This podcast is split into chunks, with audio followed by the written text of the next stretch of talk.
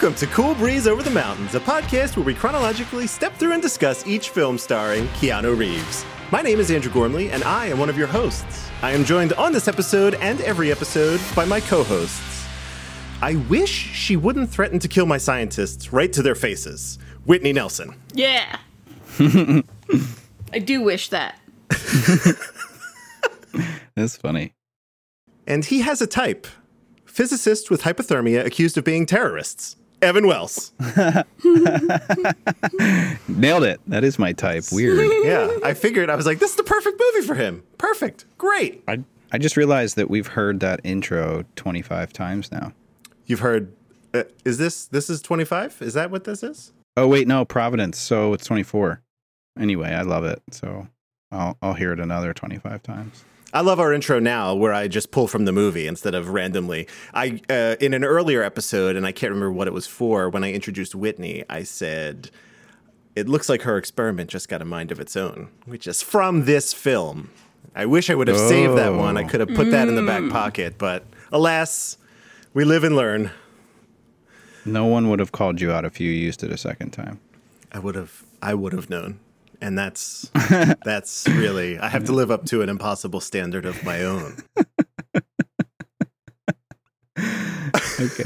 Up top, I want to mention you can find our website at coolbreezepod.com. Email us at cool, uh, coolbreezepod at gmail.com or hit us up on Twitter at coolbreezepod. If you like what we do and want to support it directly, you can join us on our Patreon at patreon.com slash coolbreezepod. Reap all manner of extras that I'm I'm trying to beef up and, and work out. But please do, uh, if you have a few bones, throw them our way. A dollar gets you in the door for some sticker uh, drawing type stuff. Really cool. But if you don't want to throw any bucks our way, a review on iTunes is an incredibly helpful way to show your appreciation, uh, raise awareness, all those good things. So we've entered a new year of Keanu's career, and I've opted. Uh, I'm, I'm changing the formula of this part here, and I just want to focus on the other movies that are released in the same year. We could talk world events if we think that's relevant uh, to the movie at hand, but for now, let's just focus on cinema. These are the movies, and this is I'm blown away Oh my that this happened in 1996. These are the films that came out in 1996. And I left This is a some crazy list. I left some off this list. And I'm talking about amazing other movies, but here we go. Independence Day, Twister, Fargo, Mission Impossible, Jerry Maguire, Romeo and Juliet, The Rock, Scream, The Cable Guy, The Craft, The Birdcage, A Time to Kill, Striptease, From Dusk Till Dawn, Kingpin, and I realize I've been making a very foolish mistake for every episode prior to this one. The Best Picture winner for 1996 is the film that was released the previous year. And that's how I've been doing it, and that's not correct. So Braveheart was the Best Picture winner, right? But that was a 1995 film. So I'm I'm, cor- I'm mm-hmm. course correcting now. The movie that came out that this year that won was The English Patient. Amazing. Mm-hmm. Wow. That's a heck of a year for movies. There were other ones I would too. watch all of these. Primal Fear was another one. I, I, there were like three or four other ones. I'm like, I can't. We can't put And all it's not these. even yeah, it's not even a, about like the quality of the movies. It's like every single one of these was a blockbuster Yes. of some kind. Mm-hmm. That's just a good that's point. just a good good box office here. Like everyone was talking about all of these movies. I'm really excited. I'm reading a book on, I got it for the Kindle called Best Movie Year Ever. And it posits that 1999 was the best year for films in history. And I Okay. can't wait to get there because that is the year The Matrix was released. So, It is the year the Matrix was released. but yeah, I'll probably I'll try to get to that part. There's a part in the book that's dedicated solely to The Matrix and what that did. But There's a- pretty cool. There's a song about it being a great year for partying. I'm not familiar with that one. Could you sing it? No, you don't know it. Wait, so on this list, which one are you going to watch for the rest of your life? nice deflection. Nice Yeah. deflection. Thank you. Good work. I'm super torn on this. I was thinking about it as we were going down the list. And now here's the thing. I watch The Craft every year as soon as it starts to feel like fall. Oh yeah.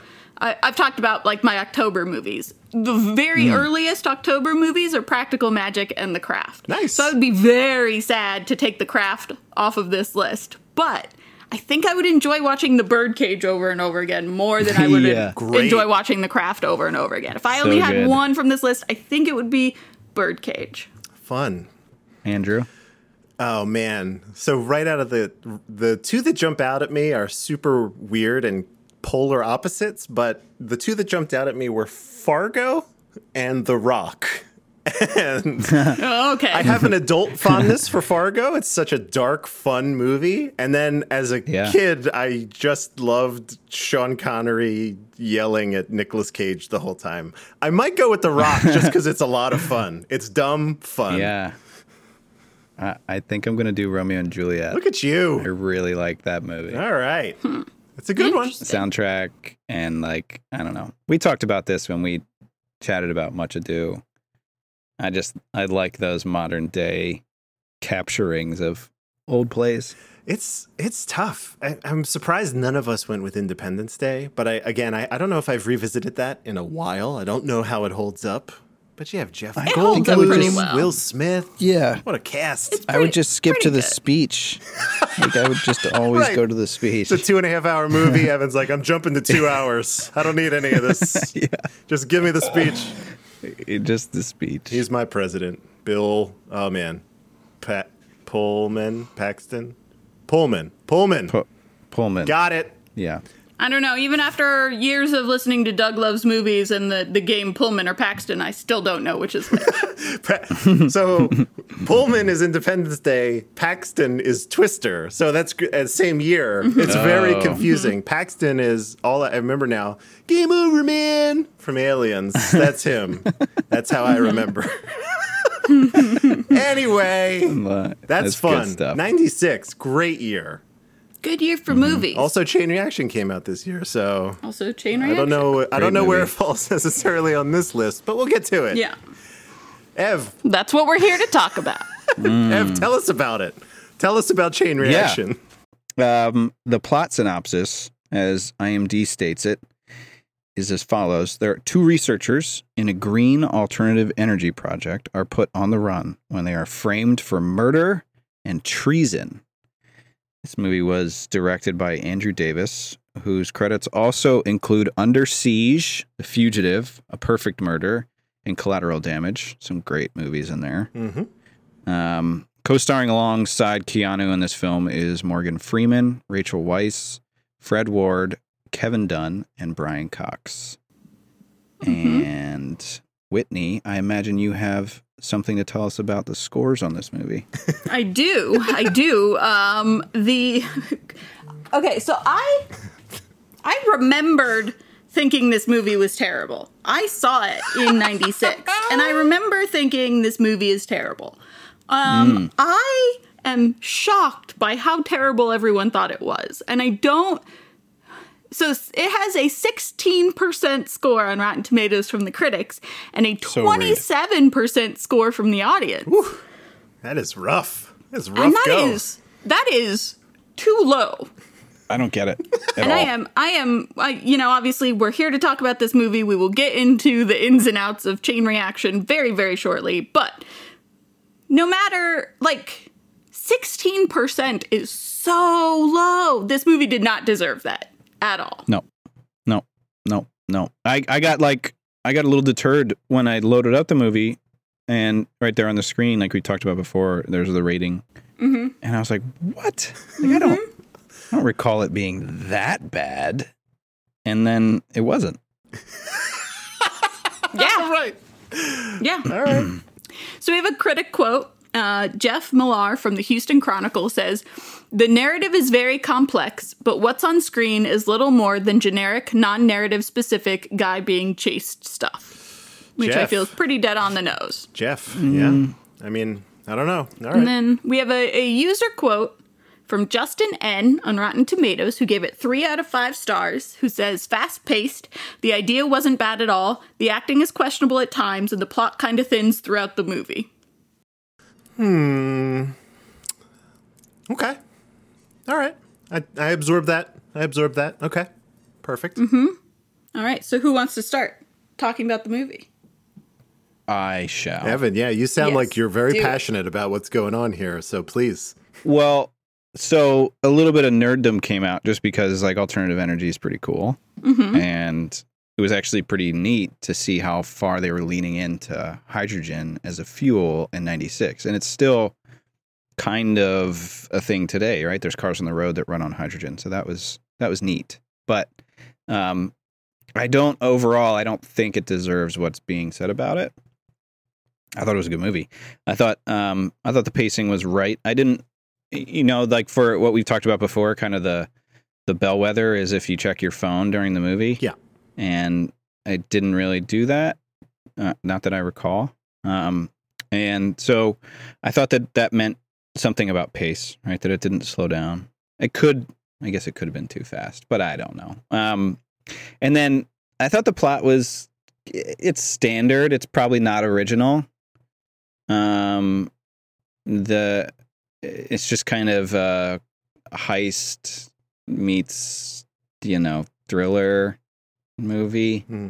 and uh, it's it's been done. I, obviously, I think individually it's been done. I don't know if together in this kind of plot, but there were definitely segments of the movie that were like pretty pretty overdone. I thought they developed the characters pretty well. Thought we got a nice glimpse into each of the characters, especially when you think about Morgan Freeman's character. Like he really developed through the movie. So I thought that was good. Um, and then technically speaking, I think they did pretty well. Some of the practical effects were like bad. Um, The practical like, the- effects or the digital effects? the digital effects There you go. were bad, but also some of the practical, like the whole fuel cell thing kind of bothered me how it like Mhm. shook and it was a bubbly like aquarium. But anyway, um yeah, like the explosions and and all that it's fine. That's 96. I was going to say, I actually was surprised because they looked better than I thought they would. Like, Yeah. they, these special effects hold up better than Independence Day special effects, which came out at the exact Whoa. ta- same time and was Whoa. much, w- much heavier on the special effects, and they don't hold up as well as these do. I'd, What a claim. I'd believe you. I'd believe you without having even researched it. I, I believe Mm-hmm. you. yeah. I mean, they had to deal with like other worlds. Spaceships and but anyway. yeah. Yeah, but um, Keanu, I thought Keanu did great. I mean, again, he's in an action role. There's a touch of romance, but like not too much, and he does he does really well in action roles. If there's a motorcycle involved, he's going to do great, and there was, and so um, Mhm. you know, I I thought Keanu did really well. I liked it. I like uh, it definitely worked for me. Cool. Andrew, what do you think? Yeah, uh, I can I can pick up uh, a little bit from from what you said, Ev. I'm going to agree with you that I thought Keanu was really really good in this role. In fact, he was the reason why I continued to watch it. I liked the relationship between him and Rachel Weisz, her character to me was a little ambiguous whether they were going to like end up together romantically or just be like really good friends who survived a shared trauma type situation. So I actually like that that the, it, it wasn't a forced romance situation. She was a little flirty, he was a little flirty, but they never like kissed or anything like that. At least not that I remember. Am I wrong about that? I don't think they did No. kiss. Yeah. So that was kind of cool. They embraced at least once. right. All right. So there's no that. kisses. Good. So um, I think I nailed that. Maybe. All right. So, Whitney, you mentioned something last week that I thought was very interesting that stuck with with me, where there's this string of action movies that came out at this time of the '90s, and one of them you mentioned, Enemy of the State, right? And then we also have The Rock the same year. I would also add Broken Arrow to that list, uh, Eraser with Arnold Schwarzenegger, and a handful of other ones, right? I feel like this one, like I remember all of those other ones as having like a very cool, specific conceit that I loved. And this one just didn't have something that made me like, I, I couldn't grab onto anything in this movie. Yep. So, like, I, I wasn't quite sure what the stakes were. And this clean energy thing, where it's like, you look at Morgan Freeman, you're like, okay, this guy is probably the bad guy, right? Like, it's, I don't know if they were trying to telegraph that super early, but you're like, this guy's going to do something. It's going to turn this whole thing upside down. Got it. it I liken it to So this same director, right? He did The Fugitive, which was amazing, right? I watched The mm-hmm. Fugitive Yeah, any definitely. day. And a bunch So of other great chase movies. But there was a sequel to The Fugitive called US Marshals, which also had Tommy Hmm. Lee Jones and the whole cast of the first one. And Chain Reaction feels like a US Marshals, right? right? Like that it's like not quite it's eclipsed by something else this guy did that was much better. There were great chase sequences in this. The guy's clearly very skilled at coming up with cool ways to make people run away. and everything else, I was like, this doesn't, it doesn't make a lot of sense. This doesn't make a lot of sense. And I just Interesting. kind of at some point let it wash over me. And I enjoyed it overall. But uh, I wish there was just something more. There's like something lacking here. I guess it doesn't help. Absolutely. It does not help. And this is just a small thing. There was no comparison. I did a double feature. I watched this, and then I watched John Wick 3 because I watched it on the same day. And oh, I was not watching comparatively. Uh-huh. if I watched John Wick 3 first, I'd have a very different opinion of this movie coming in. I just want to note how far action sequences have come in just like 20 years. it's unbelievable mm-hmm. to me mm-hmm. How chore- choreography has changed. That's all I'll say. Yes. Uh, I, I liked it. I thought it was fine. It was not a dizzying high or anything like that for me. It was like, I've watched it. Good. Capital F fine or or lowercase f? Ooh, that's a good question. I would say, yeah, I'd say capital F fine. Okay, good. For this for this movie. I, I pretty much agree exactly. I think that this was a, a, a perfectly fine movie. Like, it was made fine. The technical aspects of it more or less hold up. yeah. The action running away sequences are good. There is no viewpoint that makes it necessary to make this movie. Hmm. There's no, like, the story's been told, at, you know, obviously before this point, at this point, and lots of movies like this afterwards. But, like, the reason to tell an action movie that's exactly like a hundred other action movies that have come before is because there's either a protagonist that you want to tell the story of or an event that you want to tell the story of. Um, and this, the only thing that it had going for it was the sort of environmental factor, which is more poignant now than it was then. And so that isn't even necessarily something that I could attribute to um, it being something for people to latch onto at the time because no one cared about it at the time like people care about it now. Um, the reality of of killing the environment is is definitely something that people were talking about because uh, you know Silent Spring and all that that was way earlier on, but um, it was not in the collective consciousness like it is now. So that that being the only thing, like the government working against the government to kill everybody for profit is something that's more resonant now than it was at the time that this movie came out. And that's the only thing to really latch onto that has any sort of viewpoint. Everything else is very just sort of bland and just happening. And it's not a bad like plot in the way that the sequence of events and the pacing of it, the editing, all everything comes together well. But there's no reason to make this movie. Like I didn't get uh. anything out of it. There's no no hard and fast viewpoint from anything about anybody and I'm not saying you have to draw like it has to be political or you have to make a stand or whatever, but you have to get something out of it for it to make sense of why you made it and it, there was nothing. I got nothing. Hmm. Yeah, some of it even went counter to what uh, I, I believe. Uh, Not not necessarily like theor- at a theoretical level, right? There was a line that's said in this movie where it's like, if free, clean energy gets out into the world, there'll be a global recession and rioting in the streets. Economic collapse. Yeah, Yep. I'm, I'm thinking, is that really?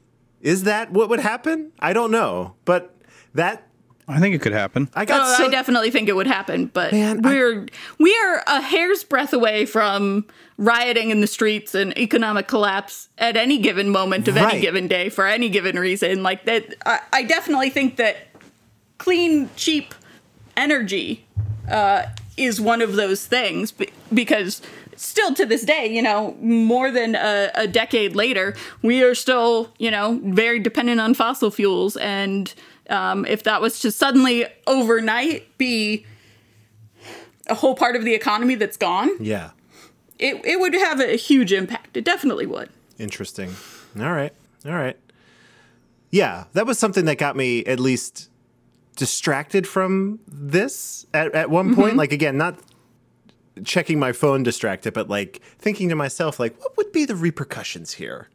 It's like, and if I were to try to, say, cover up the fact that we had discovered free and clean energy, would I really blow up half of Chicago to do that? Is that the most effective use of, of uh, my resources, I guess? And that's addressed later, like in an offhanded quote, like, you don't know impulse control or something like that. But I don't know. There were little parts of this movie where I was like, oh, I would have handled that maybe a slightly different way. Yeah, I don't know. I just, I just, there was nothing, nothing for me to like grab onto that that resonated with me. It was just happening to me. It wasn't something that I felt like I was participating in emotionally in any way, which even really, really terrible movies, I feel like I participated in emotionally in some way. and this one just didn't have anything. I think that the performances were all fine. I actually have a little bit of an issue with the relationship between Keanu Reeves and Rachel Weisz Mm-hmm. um, and how close they were by the end because they didn't seem to even talk that much while they were on the project at the beginning. And the only thing that has put them together. They, they whether they're friends or whether it's romantic at the end, they are close in a way that is not earned on screen. I do I do agree with that. I feel like they're they just deleted scenes, right? Like maybe maybe this is solved on the Blu-ray, right? Yeah, so I, I definitely think that after having done some of my research for trivia, uh, this movie went through so many iterations that probably some of this was explained and probably some of this was on screen. But almost every single one of my questions are about people being recast or things making it from the original script to the final script or Oh. who who who signed on for it but then was was cut and you know replaced and that kind of stuff. So this went through so many iterations it seems like in the in the whole process that it would not surprise me at all if there was stuff that gave the movie the heart that was the stuff that got cut out. That makes a lot of Um, sense. I do want to take bummer. a moment to talk about the fact that up until recently and watching Walk in the Clouds, this was the only time that I had ever felt sexual attraction to Keanu Reeves. I recall. Um, yes, that still holds up. I still think this is the hottest Keanu Reeves has ever been. Really? Yes, I Wow, really do. weird. I really do. I'm super into the chops, the like sideburn chops that he has going. And he's got sort of a proto John Wick haircut, which I think is very flattering on him, that sort of Right. longer bob Yeah. kind of a thing.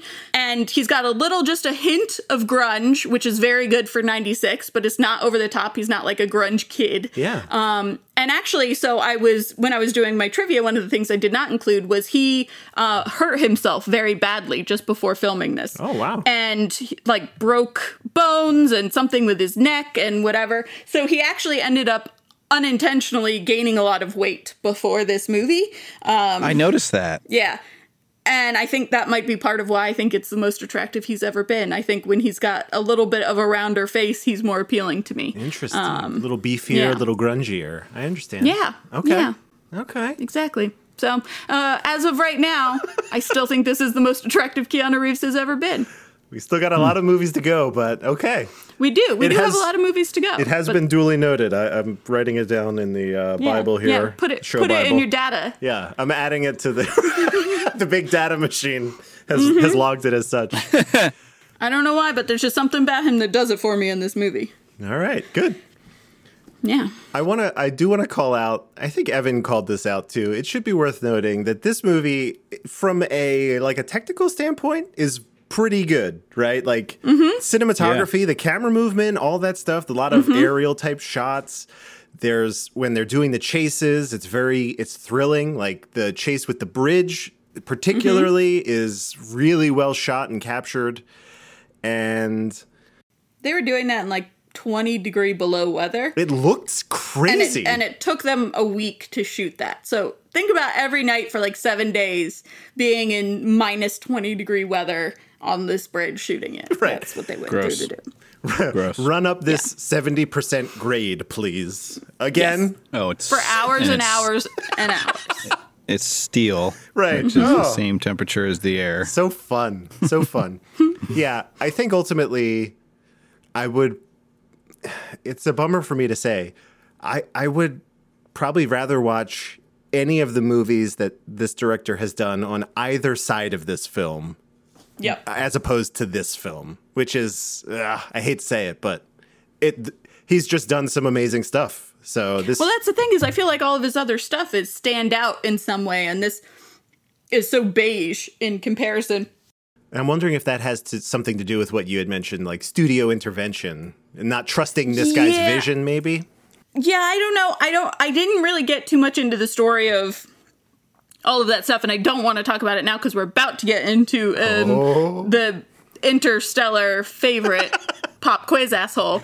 Um, but I, I, I, I don't know too much of the story of it, but I definitely think that this was one of those that was kind of a hot mess from the get go, and so he did the best he could with what he had. Is kind of what it seems like.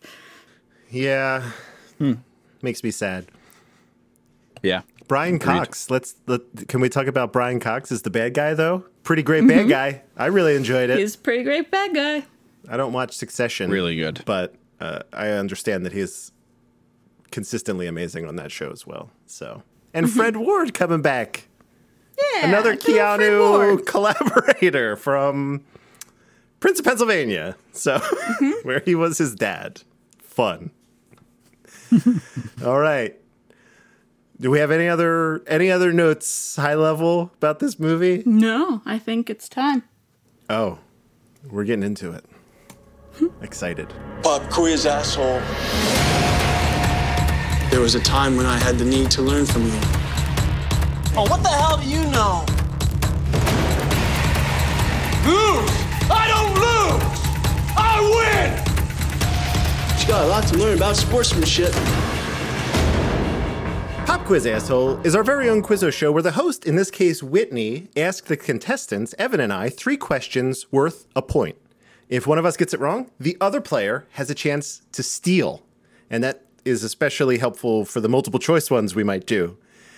Also, Whitney may add bonus questions at the end if we have a particularly bountiful movie, uh, trivia wise, and she assigns the point value uh, to whatever she wants. I'm thinking that next week when I'm hosting, we're gonna it's gonna get real for the bonus questions, going double double double digis. I'm talking. Oh, what?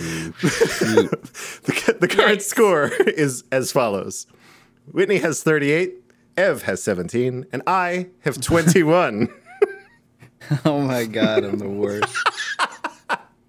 Very literally. so Ev was our, our last host, so he will be uh, first up this week. Mm-hmm. So whenever you're ready, Whitney.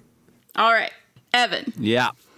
Someone was cast to play Keanu Reeves building Super in this movie, and only found out that both of their scenes were cut at the film's premiere. It would Oh, have been man. their first major motion picture role. Was it Nick Offerman, Edward Norton, or Catherine Keener? Oh! Oh wow. Um. mm,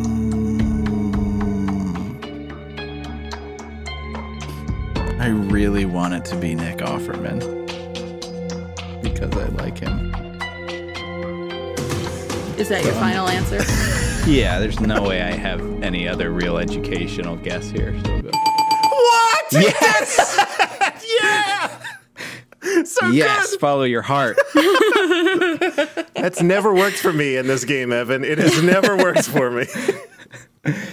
Oh, that's so awesome. Uh, except for that, he went to the premiere and watched the whole movie, and he wasn't in it. right. That's Uh, less awesome. What the hell? awesome. Yeah. Yeah.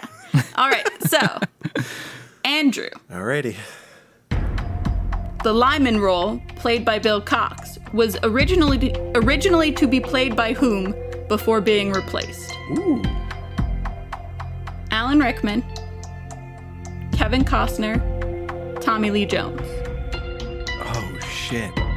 I'm gonna go out on a limb and follow my heart as well for this one. Only because of the previous connection, I'm going Tommy Lee Jones for this one. Yes. That would have been good. That would have been really good. And then he, then they were they replaced him. Yeah, but the hard answer would have been Costner. They so. they actually had him, and then they replaced him with Brian. Cox? Literally, like replaced him. Literally, like Tommy Oh. Lee Jones, get out of here. You're being replaced. That is What? rude. Why? I don't know. I did not find that out. Makes no sense.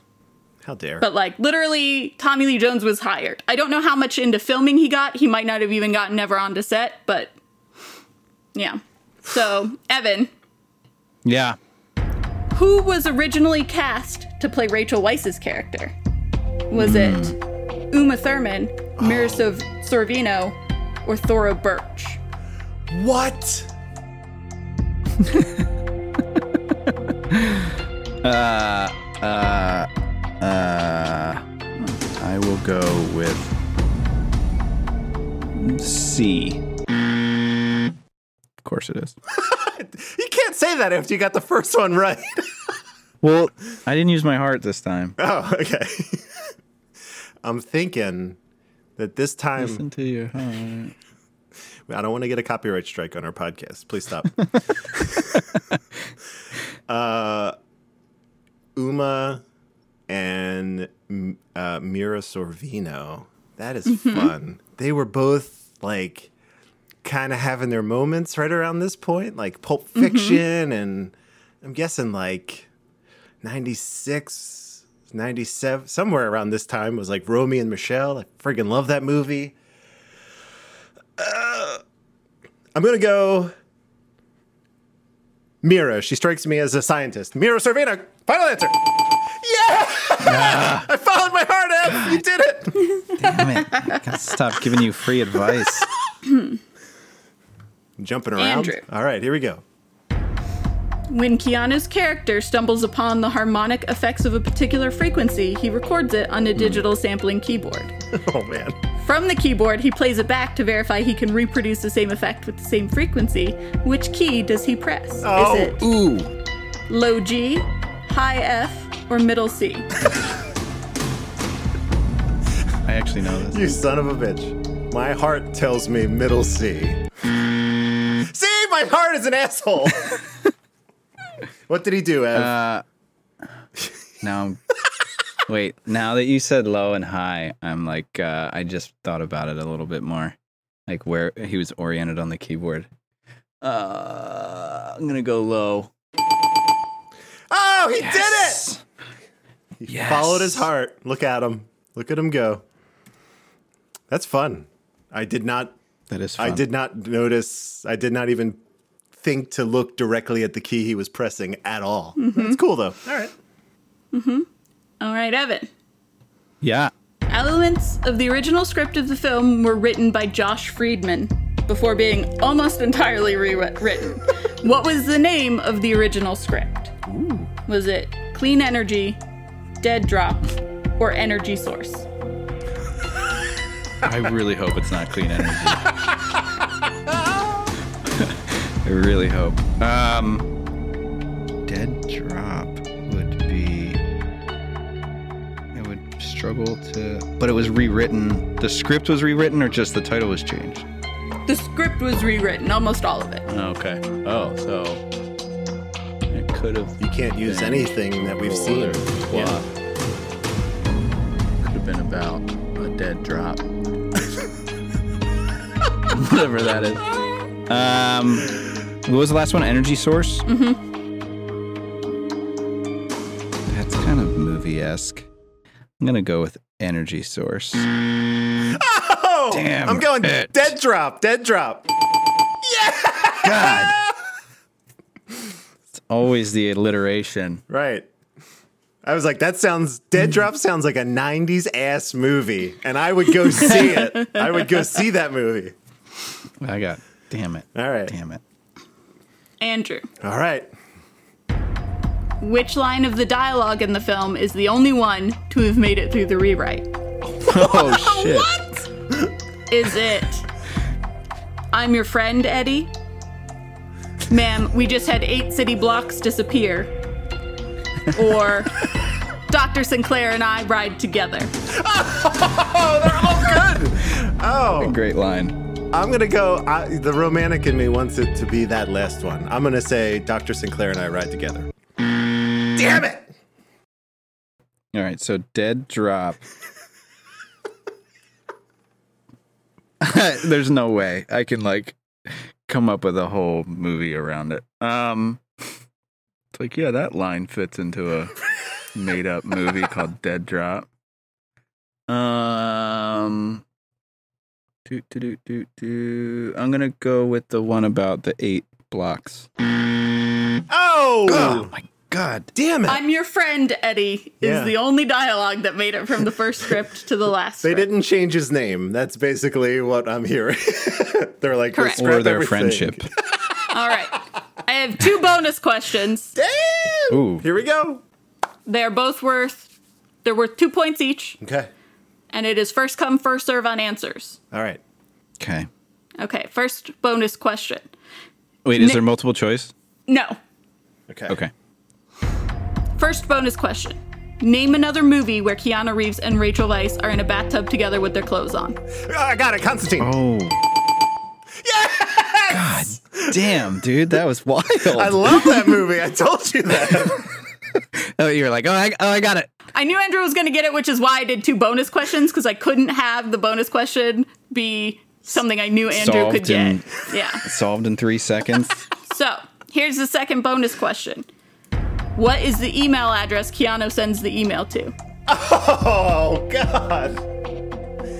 The email. oh, wow. Oh, man. It's probably not Gmail. Something at cleanenergy.com, I think. Um, No, I think it's Dead Drop. I think it's dead drop at cleanenergy.com. That's my answer. Incorrect. Yes, that is um, God. no way. I- no idea. It's on. Uh, it's literally on screen. It was just again. I didn't notice the keyboard key, so I didn't look at the email address. Coolbreezepod at gmail. So close. Uh, you, uh, you maybe you get a bonus point for that answer, Evan. Yes! No, that's wrong. yes. Evan. Ingenuity. Oh. Yes. No, the email address is Agent Leon Ford, and there's spaces, not underscores or dashes. Oh, no. Agent space Leon space Ford at FBI.Washington DC. What is happening? That's fantastic. what an unbelievable. That's actually why it was a, a a bonus question is because they show the like email to subject body Yeah. whatever and I- I looked at it and I only saw it for it was only on screen for a split second but it was the first thing my eyes immediately went to when I was watching this because I was like what kind of email address is that and so I went back and like looked it up and I was like this has to be a question because it's a That's great. wild wild email address They did not uh, quite great. know how email worked in the 90s yet. Yeah, They're like, we're- Agent Leon Ford at FBI.Washington, D.C. Wow. Fun. I love it. That's so good. I like it. That was good. Oh my. What a game. What a game. I'm tallying up the points here. It's an interstellar favorite It is. Let me see. For good reason. Evan got. Th- all right. Okay. Okay. All right. The points are as such now. Whitney maintains her lead at 38. Evan moves up to 20. He gets that bonus point for having coolbreezepod at Watch out. gmail.com, where you should definitely email us all your questions and comments. And then I move up to 26. Oh, Thank you, Constantine. Thank you, Whitney. so good. Don't talk to me about Keanu and no bathtub scenes. I got them all front of mind.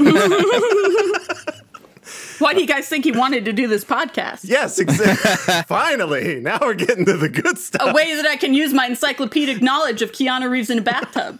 Right, we're getting Any there. excuse to watch those scenes again. Yeah, mm-hmm. I gotta create this elaborate ruse. It's like, I just can't do this in the privacy of my own home. All right. That was Pop Quiz Asshole. I have a ton of fun with that, as you could Every probably time. tell. It's so good. It's the so best. good.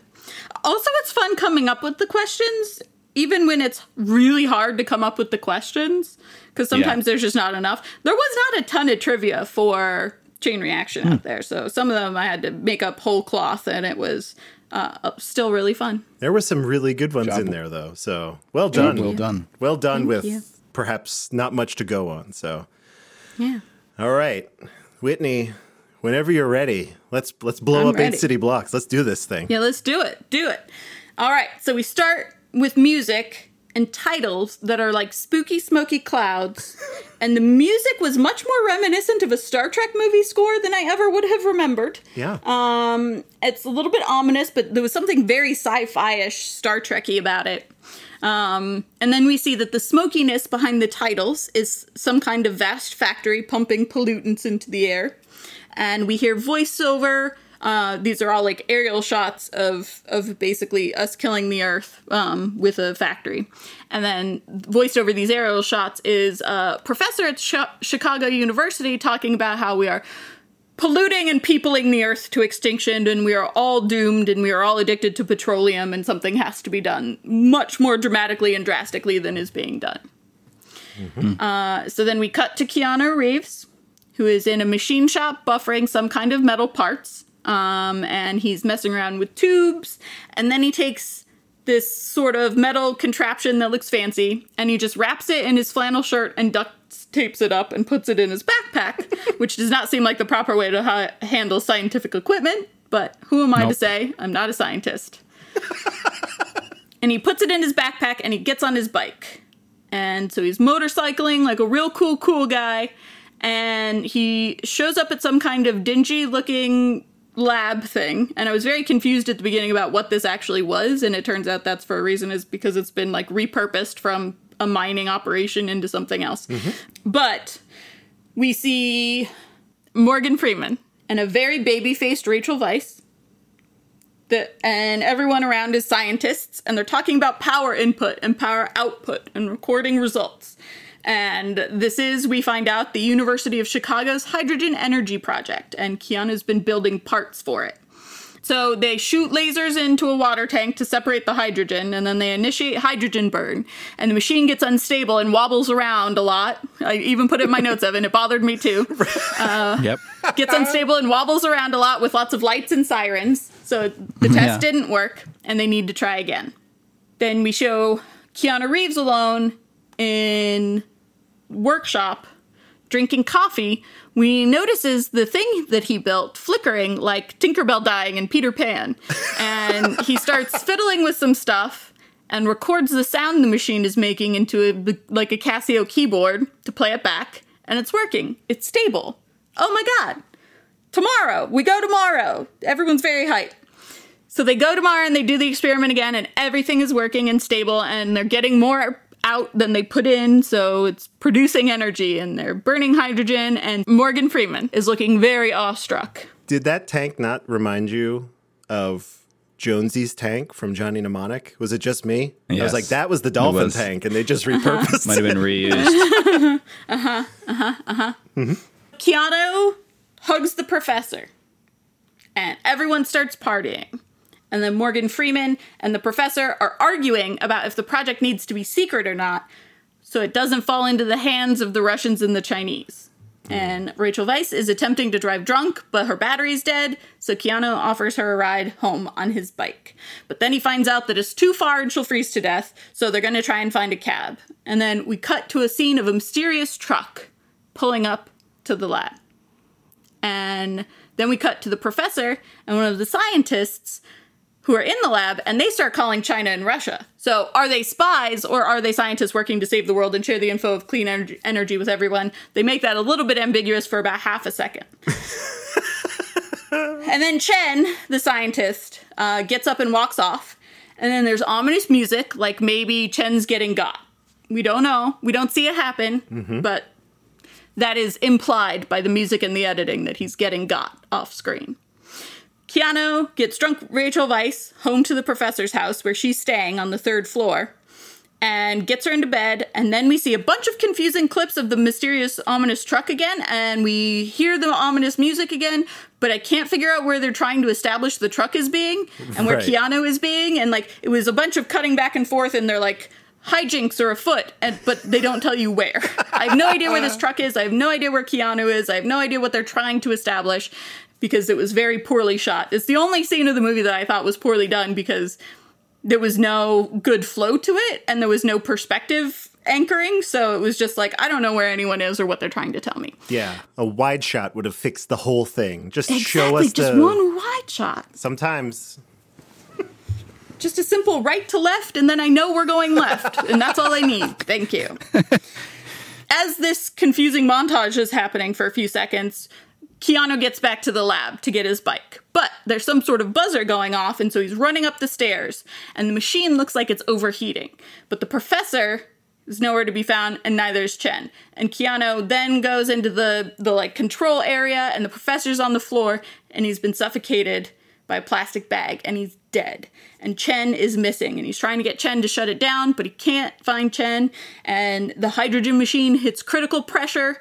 And right as we see that the hydrogen machine has hit critical pressure, the mystery truck we see is full of guys in like weird brown corduroy gimp suits with like wiring and technical tool stuff. And then we cut back to the lab, and Keanu is running out of there because he can't stop it. And he gets on his bike and he jets like hell to get away from the lab because he knows it's going to blow. And then it does blow, and it's a very large explosion. Very. And trucks go flying, and Keanu goes flying, and there's a big shockwave that spreads out into Chicago. And then we cut to Morgan Freeman typing the words possible global implication in all caps and bold when he gets a call from Keanu Reeves saying it's all gone ass backwards and the guy is dead and the lab exploded, etc., etc. The next day, at the crime scene, there's cops and there's all sorts of people and everyone from the lab is there trying to explain when they left and you know when they last saw someone and when they whatever and is everybody here and the FBI roll up to the scene and they're saying that that they want to cowboy up and they want to wiretap everybody and they want to investigate the hell out of everyone that worked in that lab and everybody's a suspect. Mm-hmm. Mm-hmm. And then we cut to a montage of interrogation scenes where everybody's separated and, and investigated by the FBI, but also I think there's police questioning involved. A lot of interrogation happens. Yep. They uh, search Chen's apartment. Chen is still missing. And it looks like it's been ransacked, so they think that he is on the run and a suspect. Rachel Weisz is at the professor's home, and after answering some questions and whatever, she says, I can't stay here, and she goes up to her room to pack. And as she's packing, a fax comes through that says it's from Chen and that she should grab all of the data and information and meet him at the rendezvous in Shanghai. And she mm-hmm. realizes she's being framed. So they try to, inconspicuously as possible, dip out the back door. It's pretty good frame job though. Like in the grand scheme, they they thought of a lot of different ways to make mm-hmm. them look like murderers. Mm-hmm. And then we find out from the FBI that it turns out that Keanu did an experiment that blew up his school and he had to resign because of it before he ended up at this university here as a machinist. So, Keanu Reeves blew something up with science before, and that's a big coincidence. And then they think Chen might be involved in espionage, and they found the facts about Rachel Weisz meeting Chen in China. The feds are really pissed at Morgan Freeman because this whole team looks crooked. Yep. So Keanu Reeves and Rachel Weisz are walking up to his place and they see that a bunch of cops and feds have already beat them and they're all outside and milling around and going upstairs or whatever. So they decide to turn around and walk away as they search his place and they see, well, a bunch of stuff that could potentially make a bomb because he machines scientific equipment. Yep. And also, they find a transmitter that can send massive amounts of data to places like China. And then they find a brick wrapped in plastic. And at first, I thought it was drugs, but then it turns out it's money. This was the part where I was like, okay, does this movie think I'm stupid? Or does it think these characters are stupid?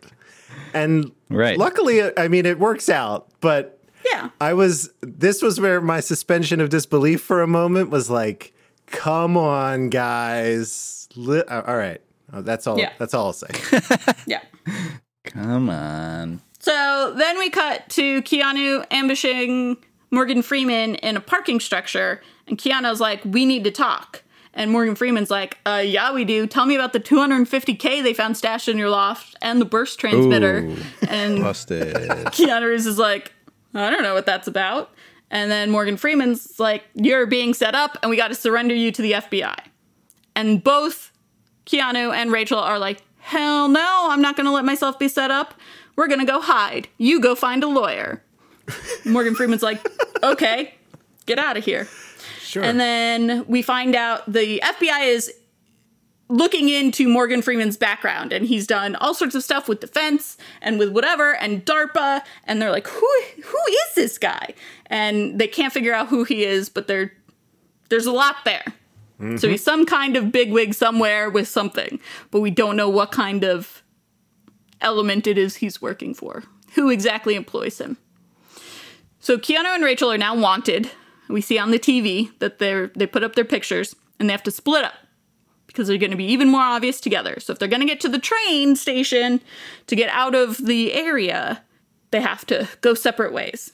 And the FBI and cops and like a whole lot of people end up chasing Keanu down on foot.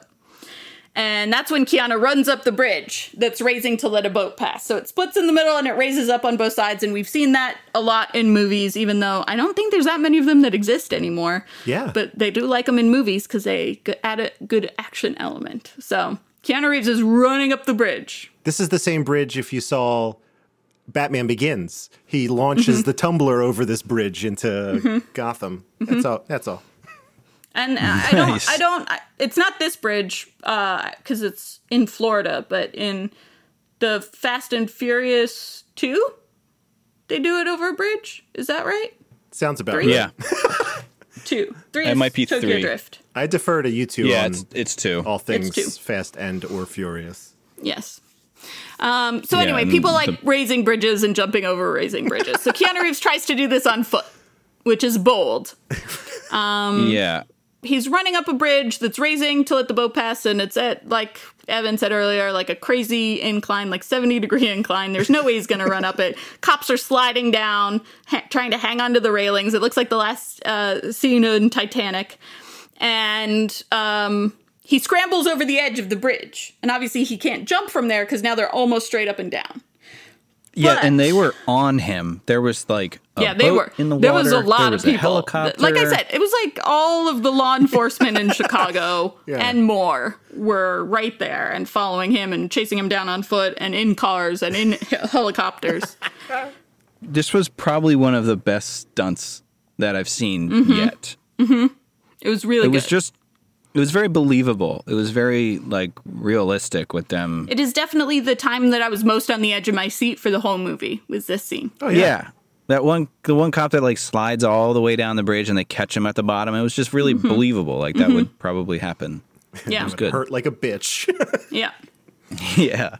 So then there's a whole conversation in the bridge drawbridge control room thing of like can they bring it down? And they're like it's gonna crush him and he's like well can you bring it down slow? And we got to take him alive and whatever. So he gets down to the second level after scrambling over the top. And he has to not get crushed and he doesn't. Uh, but then he manages to kind of slide down and jam the gears and get away by the skin of his teeth by crawling under a truck and then into the truck. And he runs and he makes it to the train literally seconds before it pulls away and that's when they sort of start to intimate a potential romance because the train conductor says he'll come in like a romantic way like she's not going to be stood up yes. and then she turns around and says, "You were right." When he she sees him running up, and then they embrace. That's the first time they embrace, and it's like they they start immediately hinting at romance. And I'm like, the beginning where they're all in the lab, they didn't even look at each other. So like this is weird to me. And then it only gets worse from there. Right. So they make it to Maggie, who is a scientist that Keanu used to work with, who definitely feels like she had a bigger part that got cut out. Yes, that's what I was going to say. It felt, it, yeah, and if she didn't, it really felt like they built it up like there was gonna be a cameo. Yeah, no, they And built 'cause it they up. were just they built it up like it was a whole. She was going to be a big part of the movie, or she Yeah. meant a lot to somebody. Like maybe it was Keanu Reeves' ex, or like there's there was so much build up to it, and then she was in it for a fraction of a second and did not really matter at all.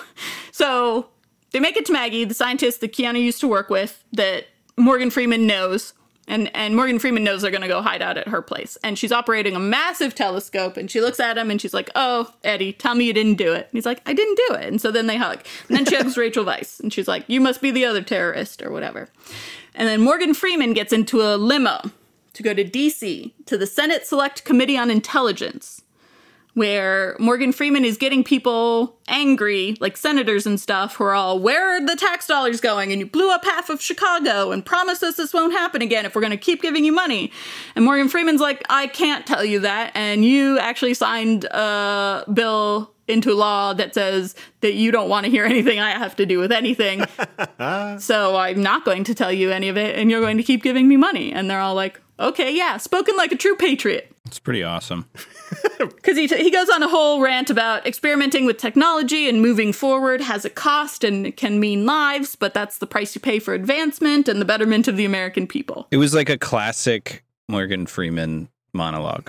It was, it was, it was very much was. It was like, uh, you know, the cost of landing on the moon and Apollo dying people and, you know, trapped in the fire and, but we did it to go to the moon. Right. Yes. And I'll do it again. wow. Is that your Morgan Freeman? oh, damn it. Morgan Freeman. All right, sorry. Oh boy. So we see that the FBI is surveilling Morgan Freeman's estate. They've installed cameras, they've done whatever. And of course, immediately Morgan Freeman realizes and catches on and, and is very aware that he's being surveilled. And so then he goes to unblanket his gun from the linen closet. And then we cut to Leesburg, Virginia, at a research facility where Morgan Freeman pulls up and goes deep, deep underground, and the FBI are following him the FBI are following him, and they don't have clearance to enter or even know what kind of facility this is. The guards at the front are like, I'm sorry, we can't give you any information. This is when you're like, oh, he's a bad guy. Yeah. he like he has a lair Yeah. that the FBI can't get into. Yeah. Got it. So then it looks like maybe Morgan Freeman is in cahoots with the government or some other powerful mm-hmm. people. Uh, and these powerful people have stolen the hydrogen generator from the lab or the data for it and all of the plans and whatever. Yeah. And they're setting up Keanu and Rachel to take the fall, and they can't get the machine working. They've been trying and trying to get this hydrogen generator to work, and they can't. So Keanu Reeves calls Morgan Freeman and he's like, We traced the facts to this business association. And he, Morgan Freeman's like, You idiot, don't call me here and don't come here. And then Keanu Reeves runs to get Rachel Weisz because the phone was tapped and they're on the trail and they're gonna go to see Morgan Freeman even though he says, Don't come see me. And That was the uh, funniest yeah. part. He's like, okay, bye, see you soon. And while Keanu Reeves was going to the payphone to call Morgan Freeman and get the phone tapped, uh, Rachel Weisz was looking up this business association. And now the fax did get routed through China, but before it got routed through China from Virginia. And so she's looking up this business association. And it's like they've lobbied for defense contracts and energy contracts and telecom, and they've basically got their hands in everything that makes money in the United States. Yep. So Keanu and Rachel have half of the law enforcement in the area again on their tail, and they're running away and they hijack an airboat to get away on the frozen lake. So I've never seen this before. So awesome. Or Although since. multiple times, multiple times, people said something else. They called it a different name. They called it like I don't remember. It was something that sounded far more advanced and scientific and not an airboat. Um, they called it like a hydroplane something something. Uh, That's not what it was. I can't remember now. Anyway, Well, they showed they showed um those ice sailboats too in the same Mm-hmm. scene, which are so cool. They're like little sailboats, like little sunfish Mm-hmm. sailboats that have skis on the bottom. And they the lake I grew up on, people used to do it on that lake, and it was so much fun to watch. So it was like I I, I loved this Yeah. whole scene, like the whole wintry. But literally, cool. this is just like a fan boat, like you use in Florida to do swamp tours or whatever, and it just it goes across the ice because, you know, it has enough force from the fan So, anyway, they hijack the airboat and they get away on the frozen lake. And cops are driving alongside the lake, and choppers are following them by air. And there's looks like there's no way they're gonna get away. But then Keanu, like Tokyo, drifts around a peninsula and manages to lose the visual sights. Uh, and so the tails are for a moment blind, and they get out of the boat and they put a weight on the gas pedal so it goes off across the lake as they run in the opposite direction into the woods. And the feds are tailing Keanu, and they're trying to figure out what this facility that doesn't exist is that Morgan Freeman went into. And we cut back and forth kind of between on, like people on foot chasing them and the feds in a room trying to figure out who Morgan Freeman really is and what this place that you know doesn't exist is. It's not on any map. It doesn't. It's not owned by anybody, et cetera, et cetera. So mm-hmm. we see Keanu and Rachel fall into the frozen lake near the shore. They're about hip deep, and she can't feel her legs. So they B and E into a lake house, and Keanu turns on the oven and grabs blankets, and they huddle in the kitchen until they're warm enough to go upstairs and take a bath in their clothes, which we have already talked mm-hmm. about. Mm-hmm. and then they eat sardines.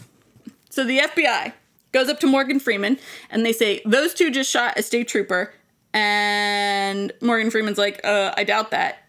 And then the FBI says, What's up with your foundation that's being funded by defense and aerospace and telecom? So, you know, what the hell do you guys do? And then the FBI says, It seems like maybe you're CIA. And they tell them that murder makes it our turn, not your turn. So you go tell the CIA that this is our turf and we're going to get into a land war of FBI versus CIA. And mm-hmm. Morgan Freeman's like, whatever, man. I don't know what you're talking about. And then Morgan Freeman goes to, and I, I was not sure about this for a lot of the movie, whether Morgan Freeman had a boss or was the boss. They did not make that clear, and they even brought it up in the movie, and it still didn't get super clear. So Brian Cox is the bad guy, and he's very clearly the bad guy from very early on, but we don't know if he's Morgan Freeman's boss or if they're at the same level, if Morgan Freeman is his boss. It's not clear. But he goes up to Brian Cox and he's like, You're not just framing him to go to jail now, now he's a cop killer. Your guys tailing after him have turned him into, you know, the, it's not just going to be a go to jail for a while, he gets arrested, they're going to hang him. And we need this kid because he's the only one who knows the frequencies. And Brian Cox is like, Oh shucks. he's going to be a liability. Whether he's one now or not, he will be. Yeah. Was it like that he had the frequencies on a disc or Just in like, his brain. He somehow like that's a pretty complex frequency that he pulled off of a, a milling machine. so I, I I I don't know. That was weird. I didn't like that part. But I don't think that they even had time for him to tell anybody how he got that frequency, how he like discovered it, because everything happened so fast that they couldn't even reproduce how he got to that point. I think is part of what they were saying. Yeah. Yeah. I mean, I still think that it's pretty pretty obscure. It's not like he could just go into a lab and be like, "Here's the frequency." But doesn't he do that at the end on the Kind computer? of, yeah. though? It Isn't is. That's- exactly what he does? is- that is what he does, and I don't think that's accurate at all. But anyway, they're right. like, he's the only one who knows the frequencies, and then By heart. Yeah, Brian Cox is like, well, he's going to be a liability, and you need to get him gone. Whether it's now, whether it's later, whether it's whatever, I'm just trying to save you the time and energy and getting him gone now. And Morgan Freeman's like, I'll deal with him when the time comes. And Brian Cox just like shrugs and walks away, essentially. And then we cut back to Keanu Reeves and Rachel Weisz in the B and E, and he goes into like the garage shed thing, uh, and is doing some kind of machine work in there. And then he's going back to the house, and someone's already in the house with a flashlight, searching for them. And Rachel Weisz is asleep. Keanu Reeves sneaks in, and I don't. He get has a gun now, and he. that happened. He he took he it from the he took it from the state trooper. Yeah, That's right. that He took it from the state trooper. Yeah. So Yep. he has a gun and he sneaks into the house and he shoots someone and pushes him down the stairs. And he's looking for Rachel Weisz and can't find her. And then he gets into a fight with a guy. And this is where Andrew's thing about um, fight choreography has come a long way. oh boy. If you look at the struggle between Keanu Reeves and the the bad guy in this scene versus any John Wick or anything, it's wild how clumsy it is. Yes. And now I get it makes sense because in John Wick he's an assassin and in this he's a scientist guy who, you know, spends all of his time drilling metal in a lab, but like still, Yeah. it's a rough rough scuffle. Just as a tiny side note, even the way Keanu holds a gun now is badass Mm-hmm. versus the way he held it in this movie. You're like, what is this? He's he's done some of the most intensive firearms training that anyone in entertainment yeah. ever has. I know. It's just incredible. Yeah. Like it truly shows. If you want to see how far he's come, Yeah, watch this, this movie. scene, yeah. And then watch John Wick 3 as a double feature, ideally.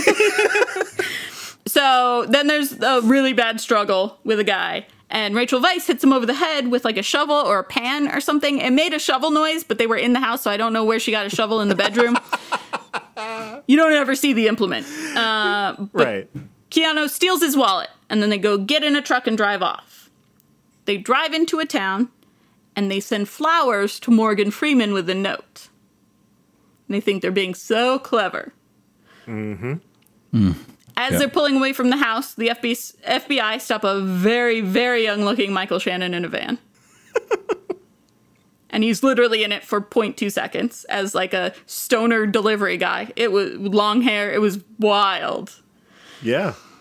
It's pretty fun. It is pretty fun, especially since he, that's so antithetical to the type that he always plays now, which is so like intimidating. And he's like a guy with um, a cut off crop top tank top thing with like long hair. And he's like, I don't know, man, I just work here. Who's this? Who's this flower delivering hippie? So the- Who's this guy? FBI intercept the message uh, in the flowers, and it's about Spawn and the Ne- Neanderthal man. And they meet. Morgan Freeman knows what that message is about, and the FBI is trying to figure it out. And they're like, Spawn is a comic book character, and blah blah blah. But it, uh, turns out that they're meeting at a fictitious museum that is shot in like three separate locations in Chicago um, to be something similar. It appears to me to be the Smithsonian, but it is not the Smithsonian. There's like a plane in there. Yeah, there's it's like, oh, yeah, there's like definitely Right, like the yeah. air and space Close. section, and then like the natural history section, and whatever. But um, They're trying. so they meet in the not Smithsonian for in front of the Neanderthal man. And Keanu Reeves is like, the guy is from C Systems. And Morgan Freeman is like, we can't talk about this here. Keanu Reeves is like, I think you're in on this, man. And Morgan Freeman is like, you need to verify your work and your results, and you'll get your life back. Come work with me. And now, at this point, Rachel Weisz is there too, and they're like, hell no. Now we think you're a bad guy who killed all our friends. We are not going anywhere with you. But then another assassin guy shows up Uh oh. and they take off. And Morgan Freeman just sort of sees him coming and sort of casually saunters off. And Keanu Reeves and Rachel Weisz take off into the crowd. And they end up getting split up in the airplane. And then Keanu Reeves does some like parkour kind of stuff. but they catch and sedate Rachel Weisz. Keanu Reeves tries to oh, try- Oh, no. tries to save her, tries to get her. He can see her through the window, but the doors are chained. And so he's running and running and trying to catch the vans, but he can't. But he can memorize the license plate of the van just as cops pull up and he walks away. Disappears into the mm-hmm. crowd. So this is when Brian Cox is giving is in the lair with Rachel Weisz and he's giving her some water and there's a bunch of scientists who are like we want to know more about your work. And then they bring out Chen, who is not a traitor and he looks like maybe he's been beaten up for information. They're like we're big fans of your work and she says is this how you welcome all of the guests whose work you admire by drugging them and kidnapping them and they're like ha ha ha no Well played. Got him. And so Keanu is still on the lam and gets an idea from a homeless guy who he walks right past and doesn't even look at to pretend to be a homeless guy and sit with him so that no one looks at him either. And he uses it to get past the cops who are breaking up a domestic disturbance and gets into their cruiser to look up the license plate registration for the van that took Rachel Weisz. Kind of brilliant. Spicy. I It like is spicy. Uh, and then he wanders off into the night after finding the address that the van is registered to. No, he Keanu runs Well, into the that's night. true. He does Keanu run into the night. the very. FBI is sitting in a room. And at this point, the FBI have caught on. They're like, the rounds that killed the cop pierced his bulletproof vest. And I'm watching a video that was shot two days before the explosion, and it doesn't look like this kid wants to kill his professor at all. And uh, he's smart enough to do XYZ, but not smart enough to hide $250,000 in cash in his apartment. And basically, they are starting to come around to the idea that they're not guilty and that these kids were framed uh, because something's fishy in the state of Denmark. And then the, the lead FBI guy puts a hundred bucks on it. He's like, I bet a hundred bucks that this guy isn't going to do it. So now all of a sudden, we're not worried about the FBI getting him anymore. We're only worried about the assassins from whatever Morgan Freeman and Brian Cox's whole JMAs. Keanu is in a garage and he sees the van that kidnapped Rachel. And he's sneaking around and he finds a uniform with a badge and he's rifling through blueprints and he sees that it's a job site for building essentially a, a large plant around a hydrogen generator. So he puts on the work clothes and he goes into the work site, sneaks in, and we cut to Rachel Weisz and Chen being sat down at computers. But Keanu is loose in the experiment. so he's a, he's a wild element.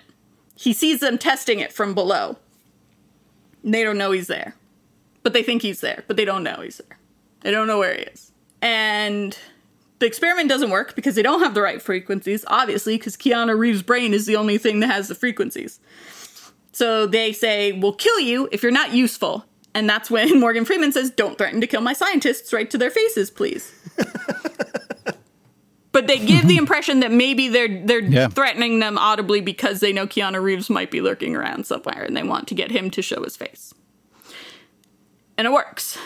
Because It's so it's everything about it is like we built a vent that goes specifically from this work site directly to where he needs to yeah, be. exactly. Trust me, he'll show Yeah. up.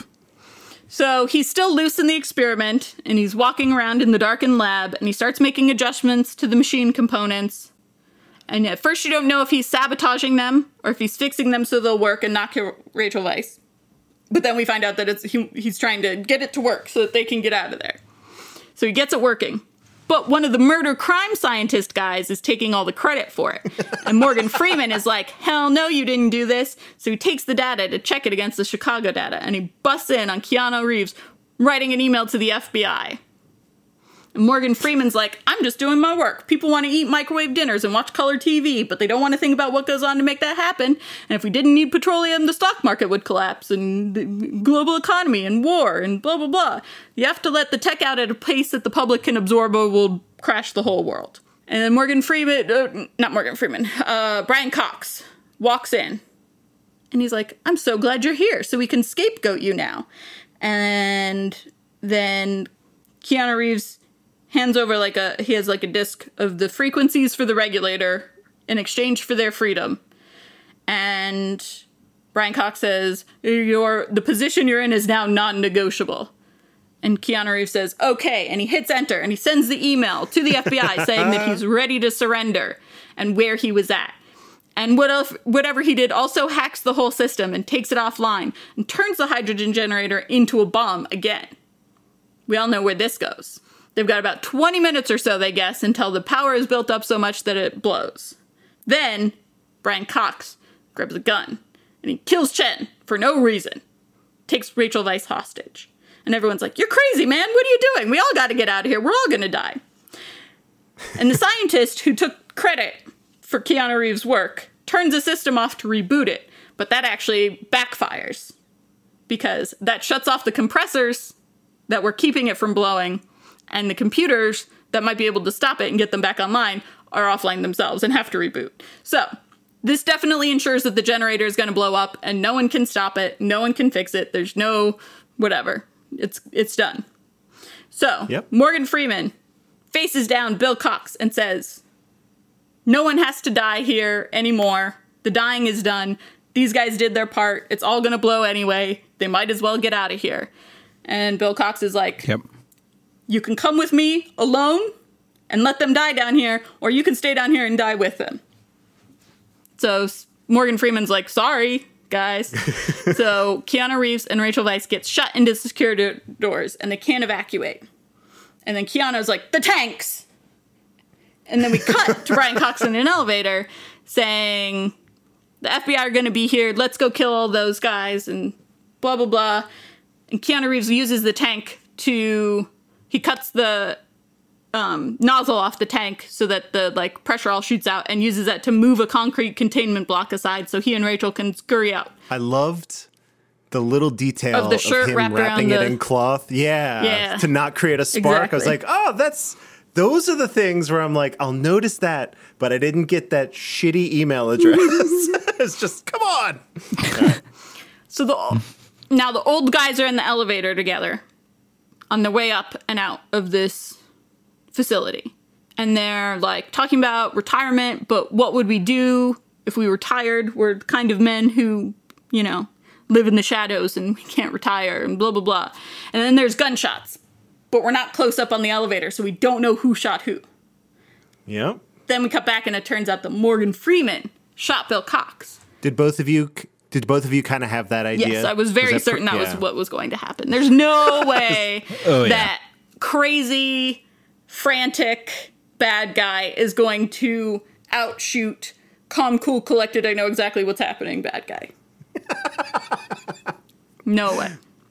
Can't Well get the upper hand on Morgan Freeman in that in that instance for sure. Not that I think you could get the upper hand on Morgan Freeman a lot at the time, but specifically in that instance, it's not Right. happening. History shows it's very difficult. So he gets out of the elevator, Morgan Freeman does, and he turns off the containment systems, which gives Keanu Reeves and Rachel Weisz a fighting chance at escape, but also all of the construction workers who were trapped in there that Bill, Brian Cox did not give a rat's ass about.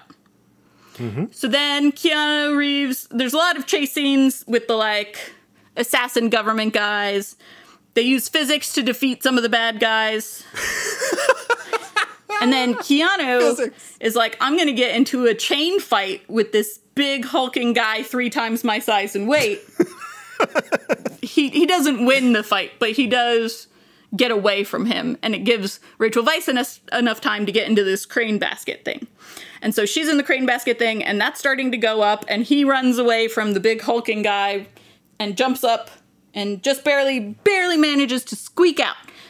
They get in this like metal crate that's being pulled up by the crane as it blows and they get blown up out of the tunnel and then they fall back down into the tunnel and they stay in this metal cage the whole time it's perfect. And they look fine. they do look fine which bothered Yeah. me. other than covered in dust they were not banged up at all Yeah. It's about what I expect. This is like dropping, I don't know, five floors in an elevator. Like you don't. yeah no you I don't yeah, think you just walk out just of that like free cool, fall. cool. the fbi is in a chopper and they're coming in and they see the explosion and so the cavalry is here and rachel and keanu are maybe in love question mark and morgan freeman gets into his black car and drives off into the night in the other direction while everyone's looking over here at all everything that's happening with the explosion he just sort of quietly sneaks out the back and keanu reeves is like i'm not going anywhere without her and they're We ride together. you know, the, the FBI is like, you've got six weeks of questions to answer, and Rachel Weisz is all like, oh, I got six weeks weeks worth of talking to do, so mm, we're good there. And then uh, Morgan Freeman calls. We cut to him in his car, and he's saying to message the director of the CIA that this entity is defunct, and I will call mm-hmm. you when I can. Yes. Well, doesn't he tell? He he says make a memo. Like he speaks and he says six words. Yeah.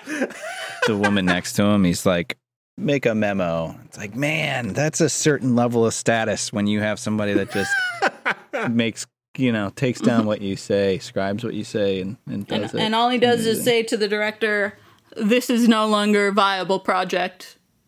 I will get in touch with you yeah. at some point when it is convenient to me." Quick update.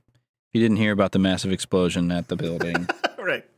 Uh, it's no longer a thing. Speaking of the explosion, it was interesting because after the first explosion, there was a quote somewhere that was like, "This doesn't happen. It's a safe kind of science. and then it happened again.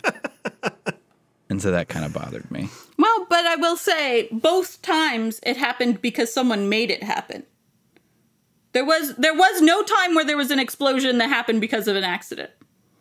I mean, I don't know anything about Yeah. hydrogen hydrogen fusion or whatever. I could not possibly tell you whether or not it's possible to blow up a hydrogen generator. But every time was purposeful. It was always sabotage. And there's a lot of things you could blow up with sabotage. You could blow up a coffee maker with sabotage if you really wanted to. Ooh, I like the sound of that. Ooh.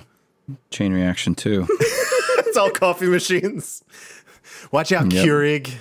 Son of a bitch. yeah. But that's it. That's the end. That's it. Yeah. Credits. Did either of you stick around to the very end of the credits? No. Of course not.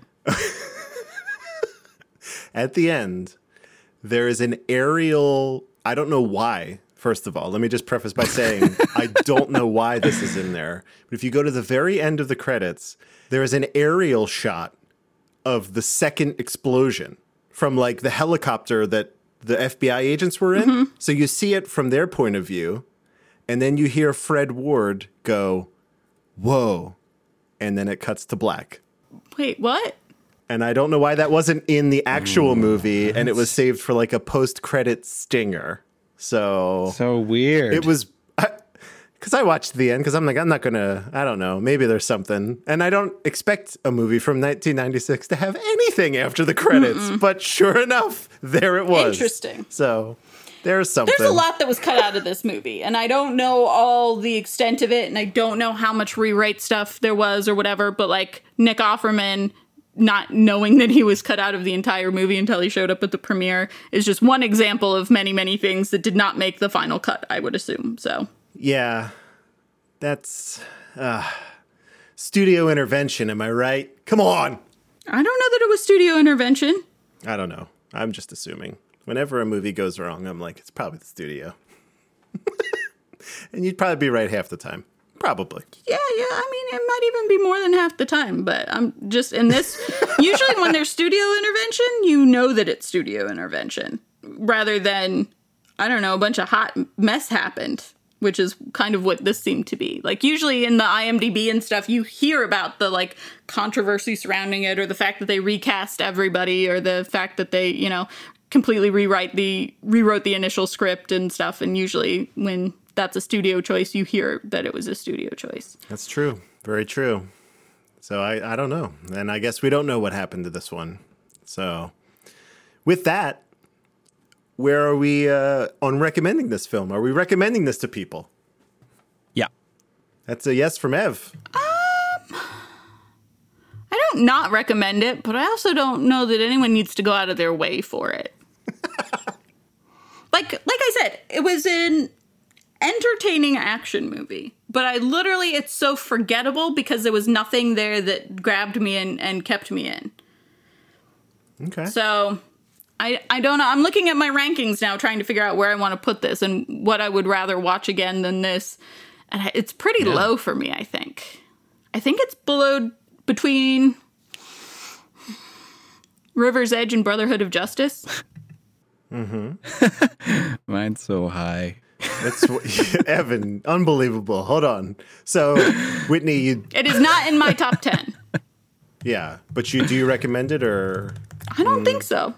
But I don't yeah? I don't, not. recommend this movie either. Like I don't feel I don't feel like I Yeah. wasted my time watching it. I would say I don't recommend it only because of how strong the director's other work was. Like if you if you saw The Fugitive, you you got it. Yeah. Pretty much. There was like a cool thing in here they could have done with like an FBI versus CIA situation, but they just never like explored Mm-hmm. That's what that. I'm saying. They So- could have gotten into the government versus the government. They could have gotten into the government is actually secretly against all of us and doesn't want us to have clean, renewable, cheap energy.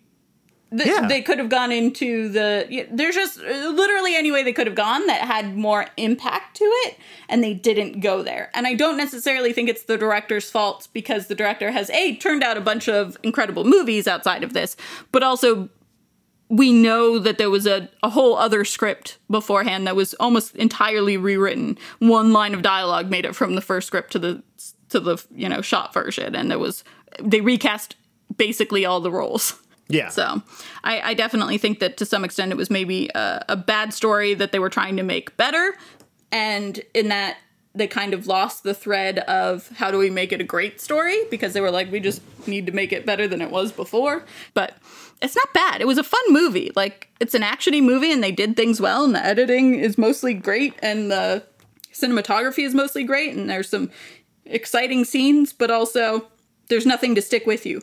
I took nothing away from it. So I, I think overall I say no. Okay. But I also, yeah, if you if you're in the mood for a movie, if you're sick and you're like, I just want an action movie that I don't have to think about, this is not a bad one to watch. Perfect.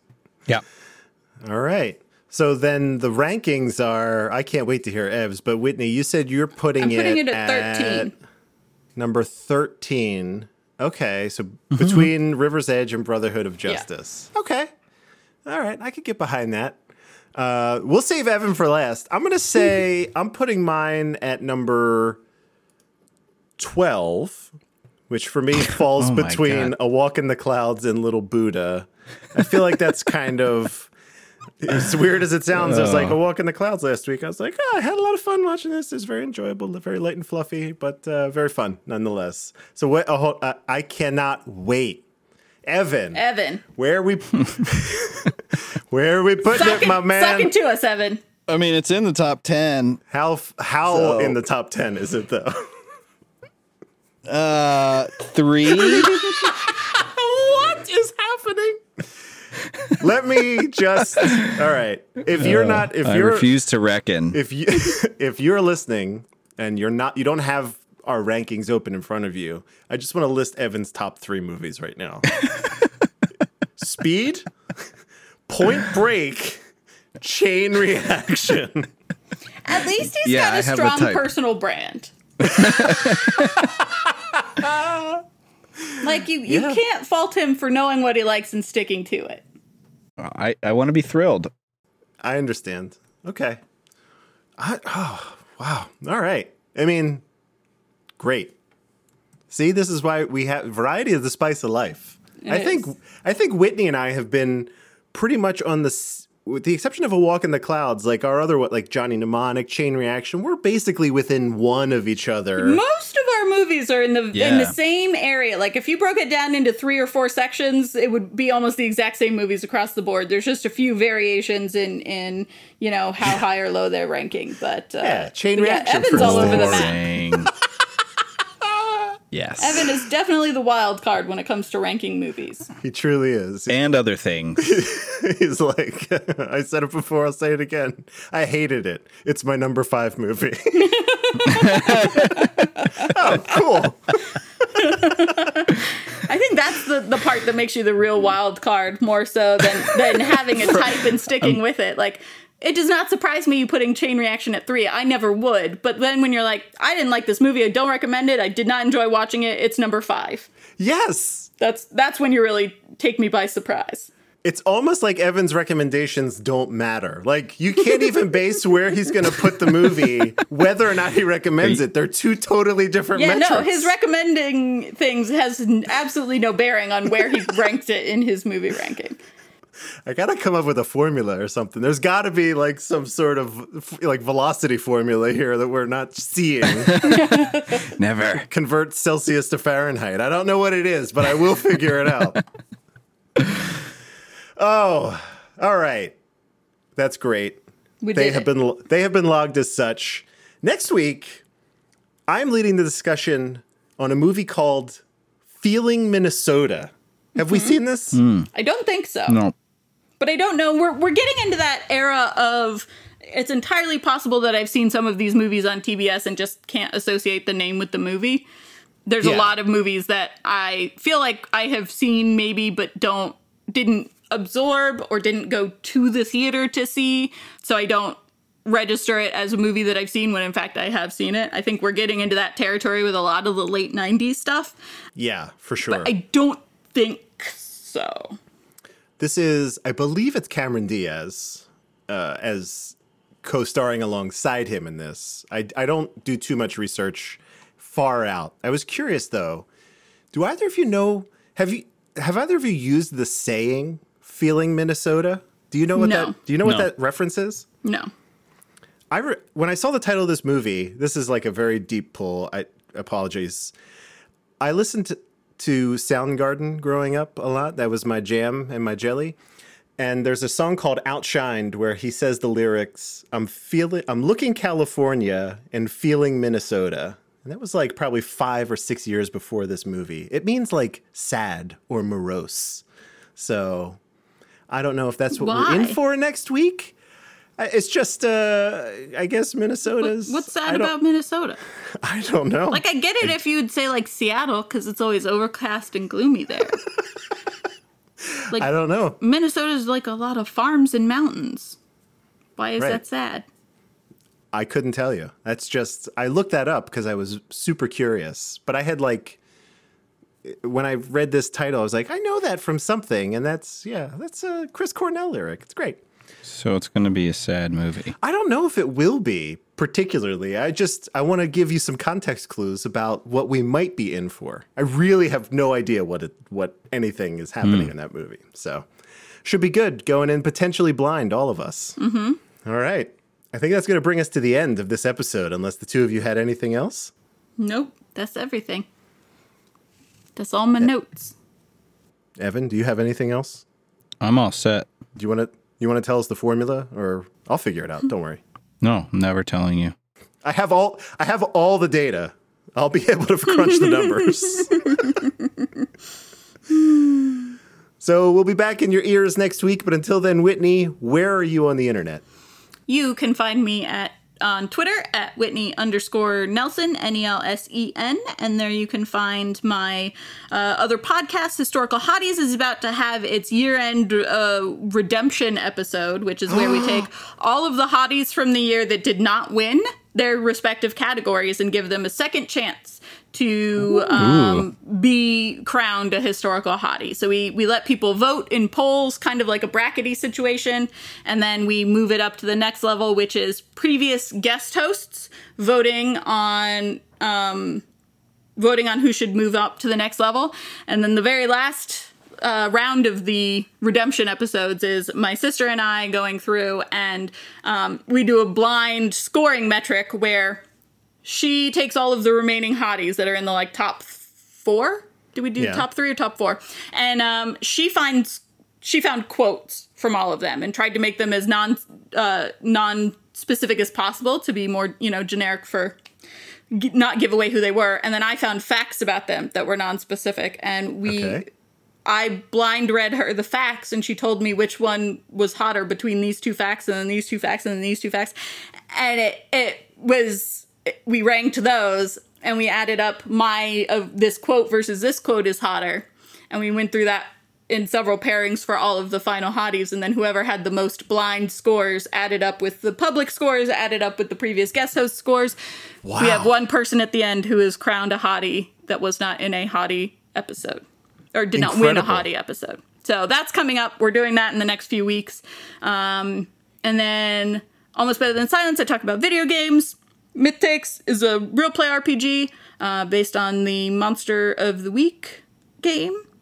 And uh, coming out at some point is a Fast and Furious podcast, the Extremely Fast and Incredibly Furious. I'm looking forward to it. There were actually two references to Fast and Furious on this podcast, so Mm-hmm. I just if, if maybe that's some sort of sign from the universe that it's it'll be out soon. I just have a feeling. I just have a feeling.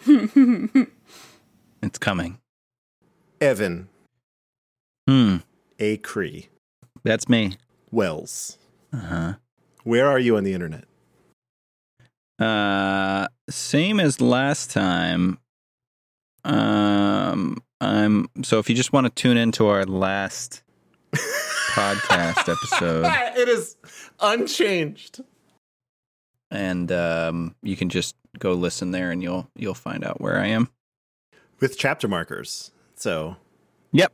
Yeah. Thanks to uh, thanks to Andrew's hard work. this is it's so you're so above this, right? The you don't need to tell people you're not a promotional type of person. That's what I'm Yeah. getting here. Listen, you know, I told you once, I gave it away. I don't need to repeat myself. You can find Evan here weekly.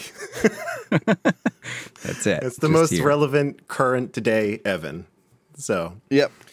Yep.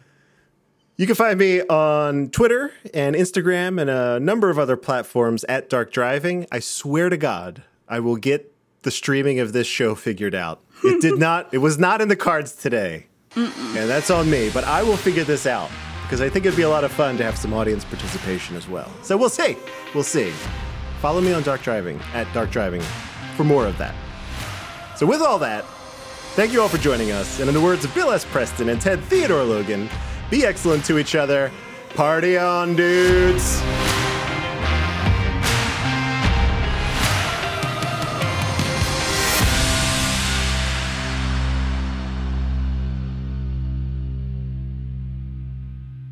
We did it. Successful yet again. Mm-hmm. All we do is win. No matter what. Got money on my mind. I could never get enough. Nailed it. And every time I step up in the building, everybody's hands go up But do they stay there? and they stay there. And they stay there. And they stay there. Um, cool. Great work, friends. I'm going to stop recording now. Me too.